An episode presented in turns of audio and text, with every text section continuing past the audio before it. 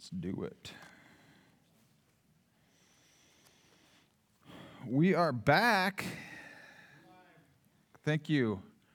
Ooh. Could you just dial the, uh, the lights down like a shade? I turned them up too high. It's reflecting off my glasses peculiarly, oddly. Yeah, that works. All right, so we have got um, we've got some text tonight, and I'm just going to be straight up.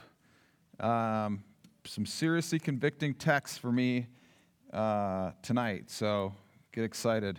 Open up some, open up a vein, I guess, here uh, right on stage. So get out the the paper towels. We're going to need to clean up some blood. Um, ladies, you you don't want to sit up front like last time? Okay. All right. Well, sit wherever you want. That's fine. Uh, let's pray, uh, and then we will get into the text. Uh, Lord God, we come to you tonight, and we thank you for this time that we get to gather together, and we thank you for uh, your faithfulness and your grace and your mercy to us, and that all the times that we don't get it or screw up, that you just remain faithful and pursue us. And so we pray that we would in kind pursue you and continue to engage with your word and with each other, your body, your church. In Jesus' name, amen. All right, so we are in Acts 4:32, uh, and we're going to go through 6, 7, uh, right before the introduction. Well, Stephen is introduced in, at the beginning of 6, and then next week we'll get into. Stephen shows up, flash in the pan, and he's dead. Spoiler alert, that's next week. Um, all right, so now, uh, verse 32. Now the full number of those who believed were of one heart and soul, and no one said that any of the things that belonged to him or her was their own, but they had everything in common. And with great power, the apostles were giving their testimony to the resurrection of the Lord Jesus, and great grace was upon them all. There was not a needy person among them, for as many as were owners of lands or houses sold, or houses, sold them and brought the proceeds of what was sold and laid it at the apostles' feet, and it was distributed to each as any had need. Thus Joseph, who was also call, called by the apostles Barnabas, which means son of encouragement, a Levite, a native of Cyprus, sold a field that belonged to him and brought the money and laid it at the apostles' feet. But a man named Ananias, with his wife Sapphira, sold a piece of property, and with his wife's knowledge, he kept back for himself some of the proceeds and brought only a part of it and laid it at the apostles' feet. But Peter said, Ananias, why has Satan filled your heart to lie to the Holy Spirit and to keep back for yourself part of the proceeds of the land? While it remained unsold, did it not remain your own? And after it was sold, was it not at your disposal? Why is it that you have contrived this deed in your heart? You have not lied to man, but to God. When Ananias heard these words, he fell down and breathed his last, last and great fear came upon all who heard of it. The young men rose and wrapped him up and carried him out and buried him. After an interval, interval of about three hours, his wife came in, not knowing what had happened, and Peter said to her, Tell me whether you sold the land for so much. And she said, Yes, for so much. But Peter said to her, How is it that you have agreed together to test the Spirit of the Lord? Behold, the feet of those who have buried your husband are at the door, and they will carry you out. Immediately she fell down at his feet and breathed her last. When the young men came in, they found her dead, and they carried her out and buried her beside her husband. And great fear came upon the whole church and upon all who f- heard of these things. Now, many signs and wonders were regularly done among the people by the hands of the apostles, and they were all together in Solomon's portico. None of the rest dared join them, but the people held them in high esteem. And more than ever, believers were added to the Lord, multitudes of both men and women, so that they even carried out the sick into the streets and laid them on cots and mats, that as Peter came by, at least his shadow might fall on some of them. The people also gathered from the towns around Jerusalem, bringing the sick and those afflicted with unclean spirits, and they were all healed. But the high priest rose up, and all who were with him, that is, the party of the Sadducees, and filled with jealousy, they arrested the apostles and put them in the public prison. But during the night, an angel of the Lord opened the prison doors and brought them out and said, Go and stand in the temple and speak to the people all the words of this life. And when they heard this, they entered the temple at daybreak and began to teach. Now, when the high priest came and those who were with him, they called together the council, all of the senate of the people of Israel, and sent to the prison to have them brought.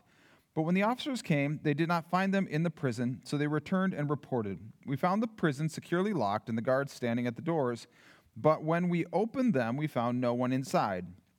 Now, when the captain of the temple and the chief priests heard these words, they were greatly perplexed about them, wondering what this would come to. And someone came and told them, Look, the men whom you put in prison are standing in the temple and teaching the people. Then the captain with the officers went and brought them, but not by force, for they were afraid of being stoned by the people. And when they had brought them, they set them before the council. And the high priest questioned them, saying, We strictly charged you not to teach in this name, yet here you have filled Jerusalem with your teaching, and you intend to bring this man's blood upon us. But Peter and the apostles answered, We must obey God rather than men. The God of our fathers raised Jesus, whom you killed by hanging him on a tree. God exalted him at the right hand as leader and savior to give repentance to Israel and forgiveness of sins. And we are witnesses to these things, and so is the Holy Spirit, whom God has given to those who obey him. When they heard this, they were enraged and wanted to kill them. But a Pharisee in the council named Gamaliel, a teacher of the law, held in honor by all the people, stood up and gave orders to put the men outside for a little while. And he said to them, Men of Israel, take care that you are about to do the, with these men. For before these days, Theudas rose up, claiming to be somebody, and a number of men, about 400, joined him. He was killed, and all who followed him were dispersed and came to nothing. And after him, Judas the Galilean rose up in the days of the census and drew away some of the people after him he too perished, and all who followed him were scattered. So, in the present case, I tell you, keep away from these men and let them alone. For if this plan or this undertaking is of man, it will fail. But if it is of God, you will not be able to overthrow them. You might even be found to opposing God. So they took his advice, and when they called in the apostles, they beat them and charged them not to speak in the name of Jesus and let them go. Then they left the presence of the council rejoicing, and they were counted worthy to suffer dishonor for the name. And every day in the temple and from house to house, they did not cease teaching and preaching that the Christ is Jesus. Now, in these days, when the disciples were increasing in number, a complaint by the Hellenists arose against the Hebrews because their widows were being neglected in the daily distribution. And the twelve summoned the full number of the disciples and said, It is not right that we should give up preaching the word of God to serve tables. Therefore, brothers, pick out from among you seven men of good repute, full of the Spirit and of wisdom, whom we will appoint to this duty. But we will devote ourselves to prayer and to the ministry of the word. And what they said pleased the whole gathering, and they chose Stephen, a man full of faith and of the Holy Spirit, and Philip, and Prochorus, and Nicanor, and Timon, and Parmenas, and Nic- Nicholas a proselyte of Antioch. They set these they set before the apostles, and they prayed and laid their hands on them. And the word of God continued to increase, and the number of the disciples multiplied greatly in Jerusalem, and a great many of the priests became obedient to the faith. So we've got a lot of moving and shaking going on here. So we start off, remember last week, if we go one verse back, and when they had prayed the, when they had prayed, the place in which they were gathered together was shaken, and they were all filled with the Holy Spirit and continued to speak with speak the word of God with boldness. So last week we concluded with this idea of the disciples praying to receive boldness and them receiving it. And we get this interesting conclusive kind of summary of what is happening within the church at the time. Um, and so we see as the narrative is being shaped, at times we see very specific instances of what's happening with specific people. At times we see other more general references to what's happening with the church.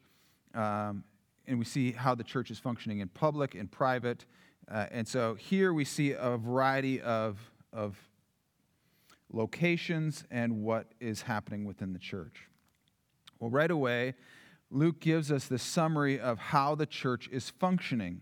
And what sticks out right out of the gate is that this full number. Now, we, we, can, we can draw up a very interesting um, story problem if we want to try and figure out the exact number of who, how many people it is. It's somewhere between five and 10,000 people who are considered a part of this full number of those who believe. But what is important is that they are abiding within one heart. So Luke says they have one heart and soul. And so, what is so important is the church at this point, very important to make that distinction, is unified. So, they are of one mind, one heart. There is great unity that exists within the church. Because unity within the body is arguably the most important thing for a body to have. If you've ever had a body part that is out of joint and you are literally disjointed, it is not a good time. I dislocated my shoulder in high school, and it is not a good time. And so, unity within the physical body is very important, and unity within the church body is very important. If you uh, think about reading through Paul's letters, constantly he is talking about the importance of unity and trying to get the, the churches that exist to be unified in how they function. Which begs the question how do we live in unity and disagreement? because so often it's the case, we believe that unity has no disagreement. And I know John's told this joke before about the guy who's stranded on the island and the people show up to save him. And he has these structures and he says, You know, this is my church. And they're like, What's that building? That's the church I used to go to. And that's the church I'm going to go to when I leave this church. Um, how often is it the case that, that when we have disagreement, we believe that we cannot also at the same time have unity? And so, certainly, as we see throughout the church in, in Acts, they don't always agree on how things should happen, but they are unified around Christ and the importance of who Christ is and how the church body is to care for and function within this church structure. Because what does it look like? Not only are they unified, but how are they living? Well, no one said that any of the things that belonged to them was their own, but they had everything in common. There was not a needy person among them. For as many were owners of lands or houses, sold them and brought the proceeds of what was sold and laid at the apostles' feet, and it was distributed to each as any had need. Now, it's important because there can be this interpretation of this that leans more towards, I'm just going to say it, communism. Thank you. and if you've watched Oppenheimer, you know how opposed Americans are to communism. So we just, like, yeah, we're just not going to really want to go there. Uh, it's like you don't own anything, you sell everything you have, and then it's all pooled together in this giant pool, and we all share everything in common, uh, meaning that we don't own anything, everyone owns everything. That's not exactly what's happening here. What's happening here is the church is unified and they know that there are people who have needs. And so, as they see a need arise, they say, I have extra, therefore I will sell what I have to meet the need of another person. But I will use the apostles as the mediary, the mediator between me and my brother or sister in Christ so that my brother and sister in Christ doesn't feel like they owe me anything because they haven't received it directly from me. And I use this example uh, and I'll just use it again. So, for example, Nick, he has a need, and his need is he has dropped his cooking pot on the ground in his kitchen and it has broken. And so Nick needs a cooking pot. And Neil, okay, Neil says, I have an extra chicken and I know a potter that I will trade my chick I could trade my chicken to who will give me a pot that then I can give to Nick. And so Neil gives his chicken to Tom and says, because Tom's an apostle, of course, and he says, Tom, you take this chicken, you know, to Dane, who's a potter, and get Nick. And, and so there's this Nick gets his pot, Neil gets rid of his chicken. Everyone's happy because Neil has done something good for a fellow brother in Christ, and he doesn't even know who it is, but everyone's happy. And so it is this communal existence, but not in the communistic way that oftentimes it can be interpreted. Now, again, part of the challenge for us is we, especially where we live, is kind of, I would say, pseudo rural. so it's not like uber rural, but it's not like we live in a city. You know, if we all lived in the city where we're all sharing things, it's easier to go over to your neighbors and say, hey, I need a few eggs, or I need this, or I need that, and we can all share things in common, but we live in this kind of interesting pseudo rural situation. So, I have a proposal, and, and so I'm just curious. I'm just going to float this out there. Um, so, we two things exist within the church, and they're so important. One is that they are unified in mind and spirit and all of these things. And the other thing is they are sharing all of these things in common. So, what would it be easier for us to do? To uh, we're going to have what I would say is the biggest garage sale. I mean, Lutheran Church of the Cross has seen nothing on this garage sale that we're going to have. Okay?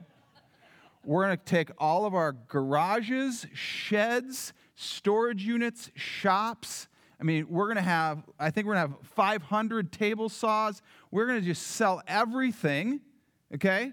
Because really, we only need about 50. I mean, Scott, you can keep yours because you need yours for work.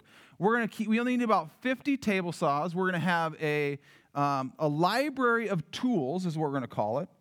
So no one's going to need to possess their own table saw. You just come, you check out a table saw, you use it, you return it, and then we're going to pool all of our money and then if somebody has a need, they're going to come to and they're going to say, Hey, I have this need. And then we're just going to meet that need. So, what's going to be easier to do? Garage sale or unity of mind and spirit? what do we think? Who's with me? Some people are like, let's have a garage sale because I don't really have much to sell. what if it's both? What if it's both? Because, you know, we have this tendency that, that is so inbred within us throughout our cultural uh, upbringing of personal property, possessions, ownership, all of these things. And we have this, um, we have this, I don't even know if it's like a, a upper Midwestern thing, this if we think we have a hard time saying, I was wrong, I think the next hardest phrase, three words, yes. Some of you are like, uh, no, I don't even want to hear it out loud. I need help. Such a hard phrase for us to say. But in reality, that is what is embodied in the body of Christ this mutuality and reciprocity that exists so that if we have a need, we share that need, and those within the body meet that need. Because we love, there is a psychological reality that we love to help people out. We love to help people out. We love to give people things, and yet it is so hard for us to receive things. And yet we see this beautiful picture of how the church is functioning as the early church. And if this is the model that we're shooting for, why is it that we bristle so hard against some of these things? Why is it that we, we have such a hard time saying, okay, yeah, I'm a, I want to like live into what it means to be a part of the church. And it's like, ah, uh, except for that part. Because, like, I really like my stuff. I like want to just keep my stuff. I want to keep my stuff around. I don't want to have to ask. You know, Nick doesn't want to have to ask because and tell that he's broken his pot and that he needs a pot or that I need help with this or help with that. when in reality, that's exactly how the body of Christ is functioning. And so we have this beautiful picture of unity. And then this next story is the opposite of that. and so we see the story of Ananias and Sapphira, right? And so notice um, Ananias and his wife, they have this piece of property and they choose to sell it. And they make this deal that they're only going to bring a portion of what they've sold and, and put it in, but they're going to say that they've brought in the whole portion. And, you know, we get this phrase, Peter, I mean, if we've wondered how Peter, like the boldness of Peter, I don't think this is a, like, w- the language that I would lead with when someone was doing something that I wasn't sure was of Christ. But just try this on. Ananias, why has Satan filled your heart? like that is that's pretty like direct, like punch you in the face, direct. Why has the why has Satan filled your heart to lie to the Holy Spirit and keep back for yourself part of the proceeds? Now, so often is the case that we we can see this and we we dissect this part of Acts from the narrative and we try to use the Ananias and Sapphira story as if it sits as itself. It does not sit as itself. It sits within the narrative scope of what Luke is trying to do within the story. He's just told us that the church is beautiful, they're sharing their things, everyone has unity, and then he says, except this is also happening. So part of it is acknowledging that the church is not perfect. It, the bigger thing, though, is what Ananias and Sapphira are doing is an attempt at being a disunifying agent within the church. And so Satan sees this opportunity and he sees the beautifulness that's happening in the church. And within that, there's an opportunity to create a fracture or disunity within the church. Because Peter even says, You didn't have to sell your property. You could have been up front and just said, Yeah, we don't want to sell our property. Totally fine. So, you know, that's like the anti communist view of how this is going down. Or you could have said, We sold our property and here's half the proceeds. But they're trying to thread this line where they are going to create deceit and deception within the church and deception within the body and lies within the body create disunity. And disunity is exactly what Satan wants to use to fracture and to break apart the church. And so we get into the speculation of is it actually Satan that's coming and filling um, them? You know, Satan is one being, so he can't be in all places at one time. Or is it the work of Satan?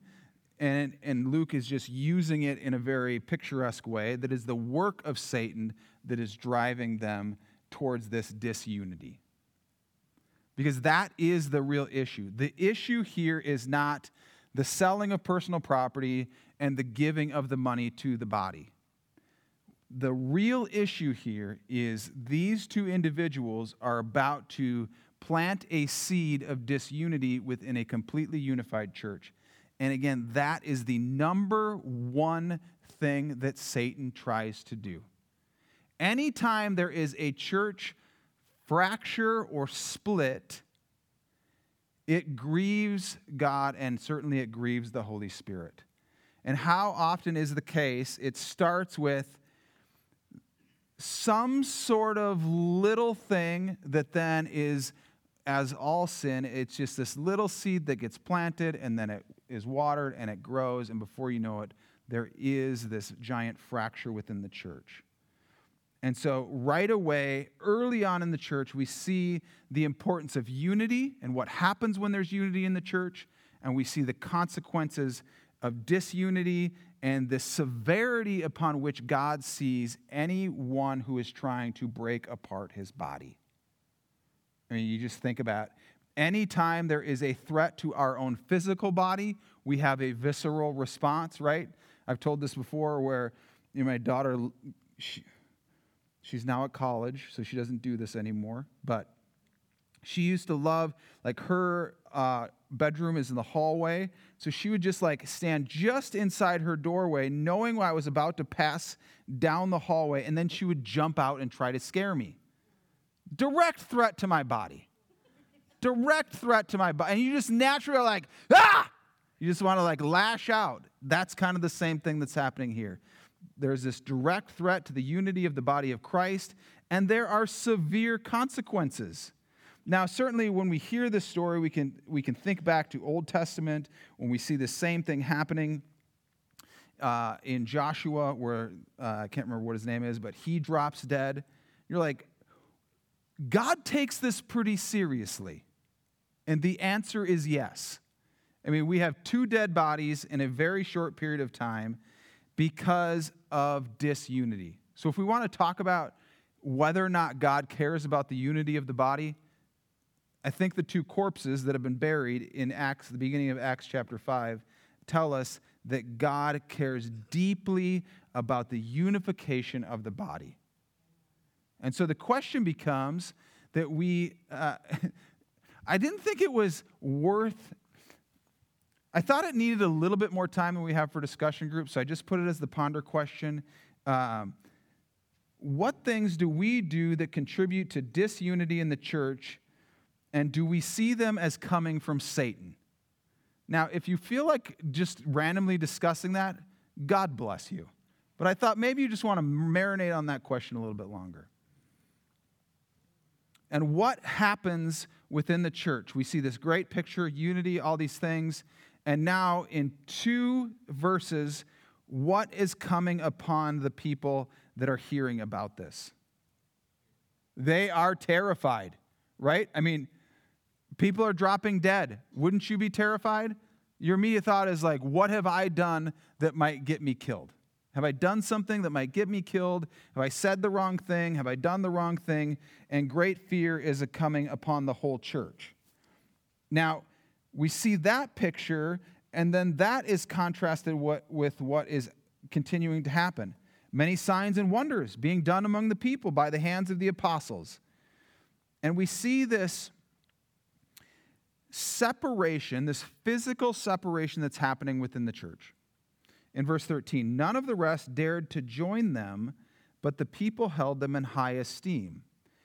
So, as we talked about last week, they're going into the portico. How many went home and Googled portico, hit images, Solomon's portico? You're like, oh, yeah, that's what it looks like. Very cool. Um, so they're in the portico, but there's a bunch of people that are like, I'm not sure how close I want to get to this.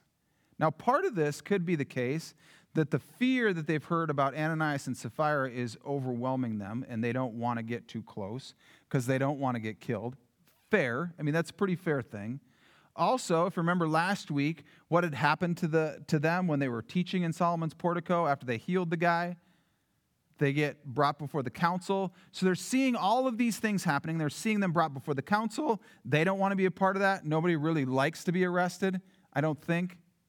I mean, some people like to arrest people, but not everyone loves to be arrested. I don't think. Like the one time that I was booked as a seventh grader, I didn't love it. That's a different story for a different time. Um, so they're keeping their distance from what's happening. And so we have this interesting contrast of they're a part of the group, but they're not directly with the group because they're afraid. And yet Luke says more and more people were being added to their numbers. And so, what is it? Are people moving away? Are there people being added? And I just have this vision of these people, the apostles, the 120 that had the whole like Pentecost thing and the Spirit and the tongues and all that. Like these people are like 100% sold out, fully committed to who God is and what He's doing. It's kind of like this group right here. That was a compliment to you. Some of you chuckled like, that's us? Uh, yeah, I think so. Uh, these people are fully committed, fully sold out. They don't care what's going to happen to them. And then you have these newer believers that are kind of on the periphery and they want to be a part of it, but they're not sure they want to deal with what's going to happen. They're slightly afraid. How do they move to the middle? And if we all sat and thought about it long enough, I think we could all come to a place where we are here today But at some point in our past, we were in a much different place as it relates to who God is and how he works in our lives. So, do we have the ability to have compassion in this location at the center for those people who are at the fringes, who are a part of the body, but are afraid about being a part of the body, concerned what might happen? They believe, but they're not sure. There's doubt, but they want to be a part of it. Can we see them with compassion and go to them and say, I see you're here, curious what's going on? Love to hear your story. Maybe you could share with me about what you're experiencing and why you have yourself over in this location. And then, how do we move closer to the middle? And obviously, there's a ton of people in, uh, all, all along the spectrum. I think of it this way. As I mentioned, super convicting for me this week. I just have to admit, and you know, this is going out to the internet, and so just full fairness and conversation, I had just like this really, really terrible attitude about Christmas Eve this year. And Christmas Eve, yes, I said, you're like, did he just say Christmas Eve? Yes, I said it. And I'm talking about Christmas Eve at church, okay? So I'm just like, again, there's blood on the floor and it's mine, okay? Um, and I just call it Satan, I call it just malaise, I don't know. Um, and it was just this feeling of like, what's the point? Like, honestly, what's the point? Like, you show up like once or twice a year. Like, is, is it even worth it? Like, do you even honestly care about what's happening in here? Or does this just fit so neatly within your Christmas card and you got to have a picture at church to tell your family that you went to church or to show your family that you go to church and all of these things. I admit these are not Christ like thoughts. You're like, how are you saying this? How do you still have a job? Some of you are thinking. I get it. I am not perfect. I'm not even close to perfect. And the Holy Spirit just was like, as I'm reading this, and then after Christmas, like, Eric, they showed up. They were there. Why are you so critical and judgmental? And I, I talked to my therapist about this part of me that is so, so critical. They're like on the edge, right? And I just saw this picture of these people that they're right on the edge. It's like, I'm here, but I don't know. I doubt, but I'm here. And rather than being like, well, once you start showing up to Wednesday nights, then we'll really talk, because like that's the standard. I mean, can I get an amen? Like, if we're wondering about standards of apostleship, I mean, Tom is an apostle because he's here on Wednesday night and he's in the third row. Can I get an amen? You don't, you're not an apostle in the back, okay? That's just how this thing works. And it was like, okay, what is the story that is happening at the fringe? And can I get off my high horse to leave the center, to go to the margins and say, Tell me your story? And let's walk together to this place where we're following Christ and growing together. And I was like, Yes, you're right. And I repented of this, and I've sought forgiveness from God for this attitude and this posture. It's just the reality. Because here we have this picture of, you know, these guys are getting arrested and thrown in jail and beaten. And there are people like, I'm not sure I want to get involved to that level. And so we can have this tendency to say, well, then if you aren't fully committed to the, way, the place that I'm committed, then I don't have time for you. And what I'm just, this Holy Spirit conviction of why don't we have compassion for those on the margins of the body to go to them and say, Can I walk with you towards the middle? versus saying, Once you get to the middle, then I'll have time for you. And maybe that's just me. And so this has just been my 10 minutes of confession. If so, I feel better. I've already confessed it and been forgiven for it. So I'm just recounting it. And many of you are like, not even at the annual meeting on Sunday, there's probably going to be a motion to have Eric excused from his duties and to seek absolution of whatever. I sin very regularly. And we're not even done with the conviction, and we're not even halfway through this passage. So, I mean, just buckle up. So, what's happening though is God is adding to their numbers. And, and, oh, by the way, all of these people are getting healed. like these miracles are happening.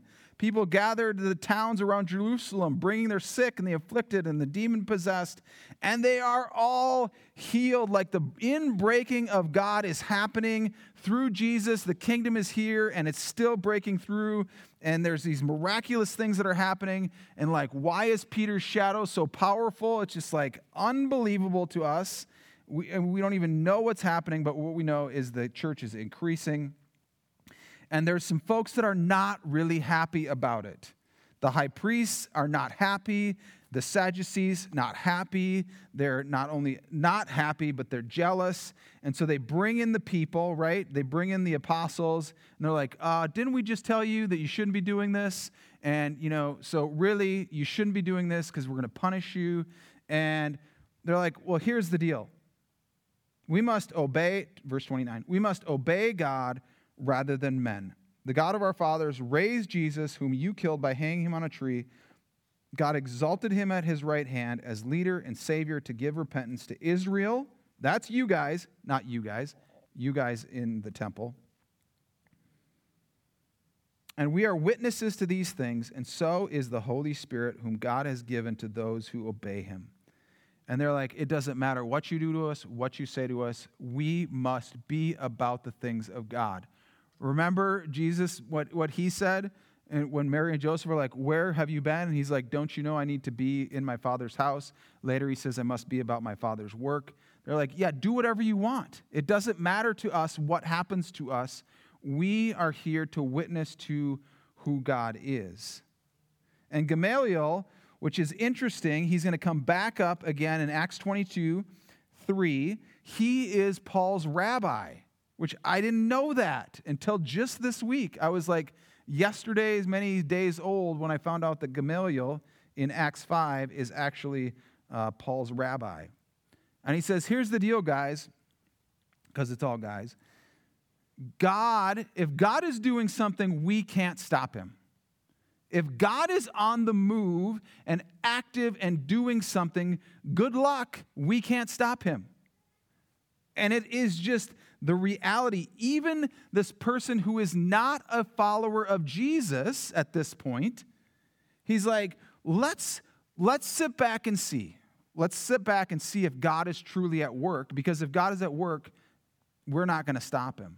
And what I want to ask is Does Gamaliel ever come to follow Jesus?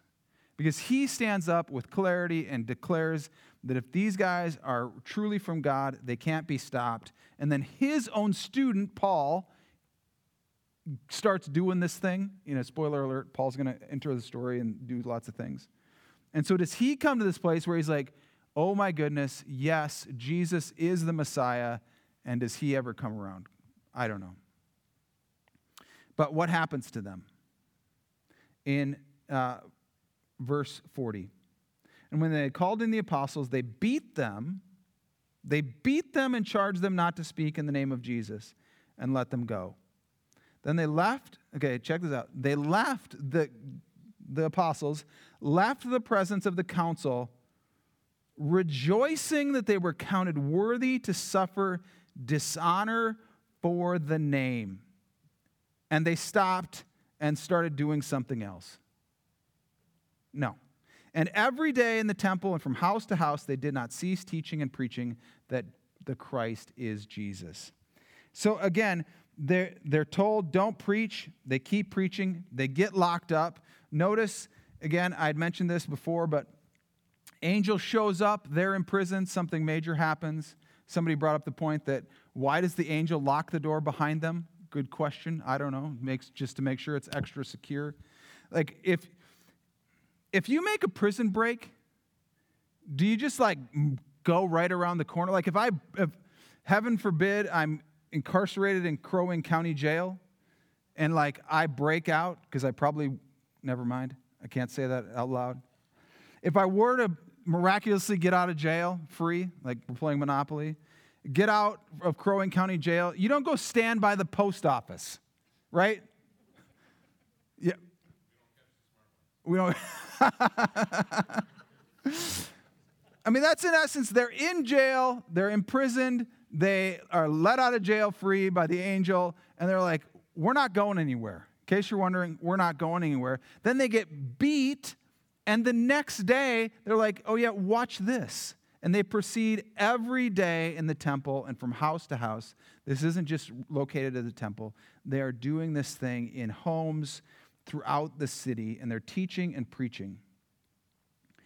But notice this they are beaten by the council, and their response is not fear, it is not woe is us, it is rejoicing. And I know we, we think about this, and, and this, the probability of this happening to any one of us in this room is is about the same probability as me dunking a basketball in the gym at 10 feet, okay? I mean, like, you're saying there's a chance, but it's not real high, right?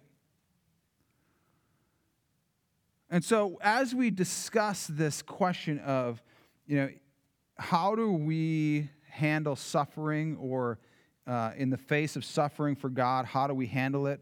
We're just going to acknowledge that our suffering for Christ doesn't look like this. It doesn't look like us getting beat and imprisoned for Jesus. It doesn't. We live in a beautiful, wonderful country where our religious liberty is better today than it ever has been before, and we get to be free in our expression of religion to the, to the nth degree, to whatever degree we want. We're not worried about being arrested or beaten or any of that stuff. It's actually the other stuff that's more terrifying to us. It's the well, what if that person, we've talked about this, right? What if the person I go up to is like, you're weird? What if the person that I invite over for dinner is like, oh, I don't really want to hang out with you? what if what if the person that I talk to at work about about who Jesus is now starts to say bad things behind my back about me? You know, whatever it is for us, we just keep it in perspective, right?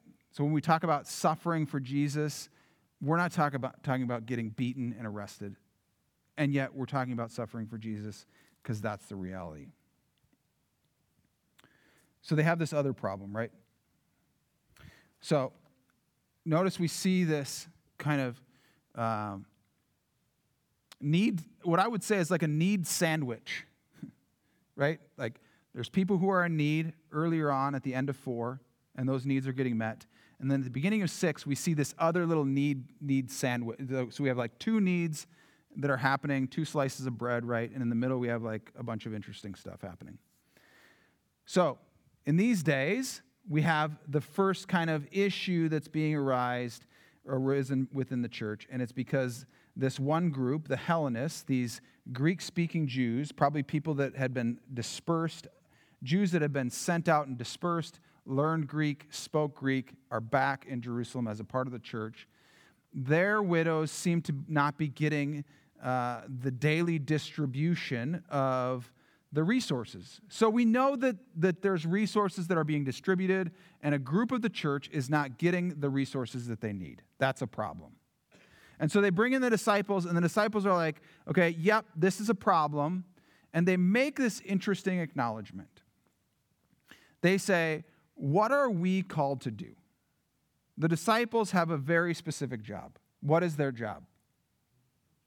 To witness, to preach, same thing, to witness to what God has done in their life, to witness to who Jesus is. And they acknowledge if we are overseeing the distribution of food, which is very important, then we can't do the things that we're supposed to be doing, which is preaching and teaching and witnessing, which is kind of all one thing lumped together.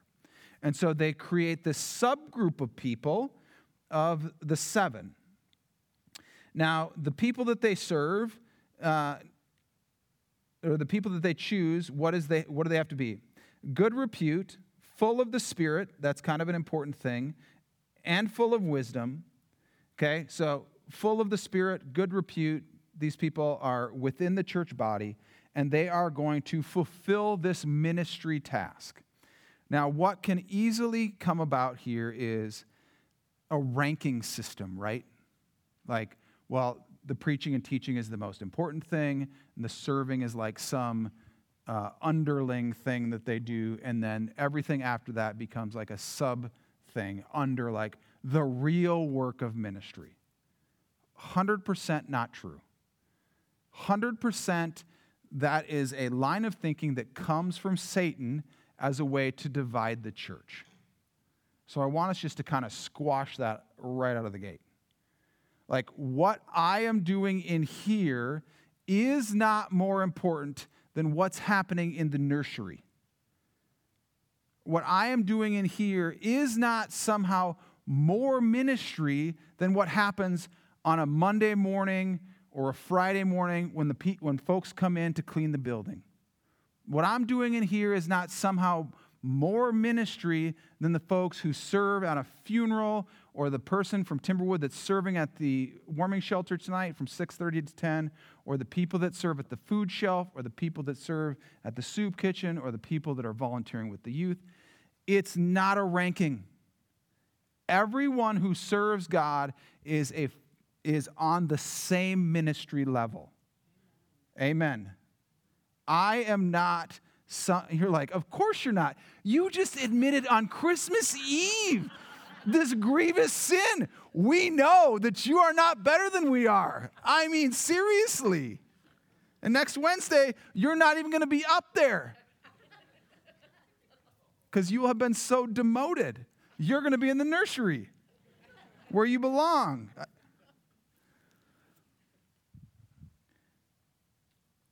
To serve the body of Christ is to be a minister of the gospel. To be a disciple of Christ is to serve the body of Christ, is to be a minister. To be a disciple of Christ is to be a minister, period. So, if we identify as followers of Jesus Christ, then we also identify as ministers. I know it makes many of us feel very uncomfortable. That's just the reality of what we're seeing here within the early church. There is a need that needs to be met, and people step up. And they are on par. They're doing different things, but equally as important. That's why Paul, in his, you know, in his letter, he talks about the body and, and how the, the body functions, and you're not more important because you're, you're a toe or you're this or you're an elbow or you're that.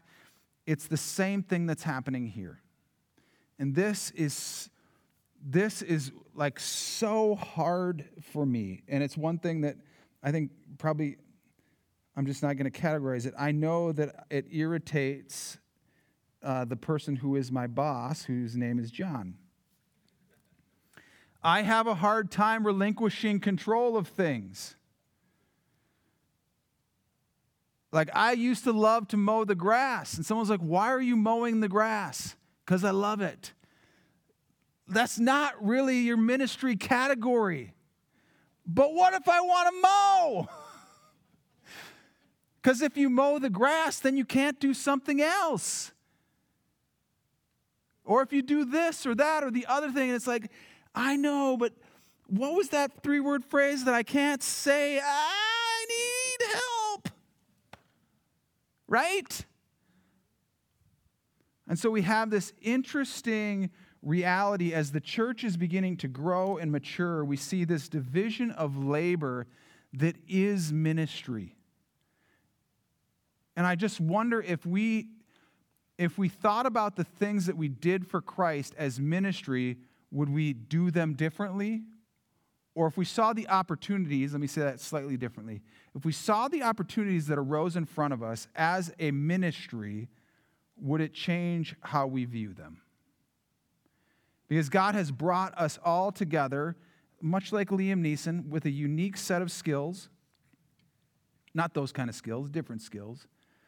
But look around. We are all different with different skills, and we can all do different things. And it's not because that's more important than that or that's more important than that. It's because we are a diverse body, unified around Christ, brought together to advance the gospel in our location. To go to the margins and say, hey, tell me your story. I once was in your place. I'd love to help this process work. Let's go to our groups.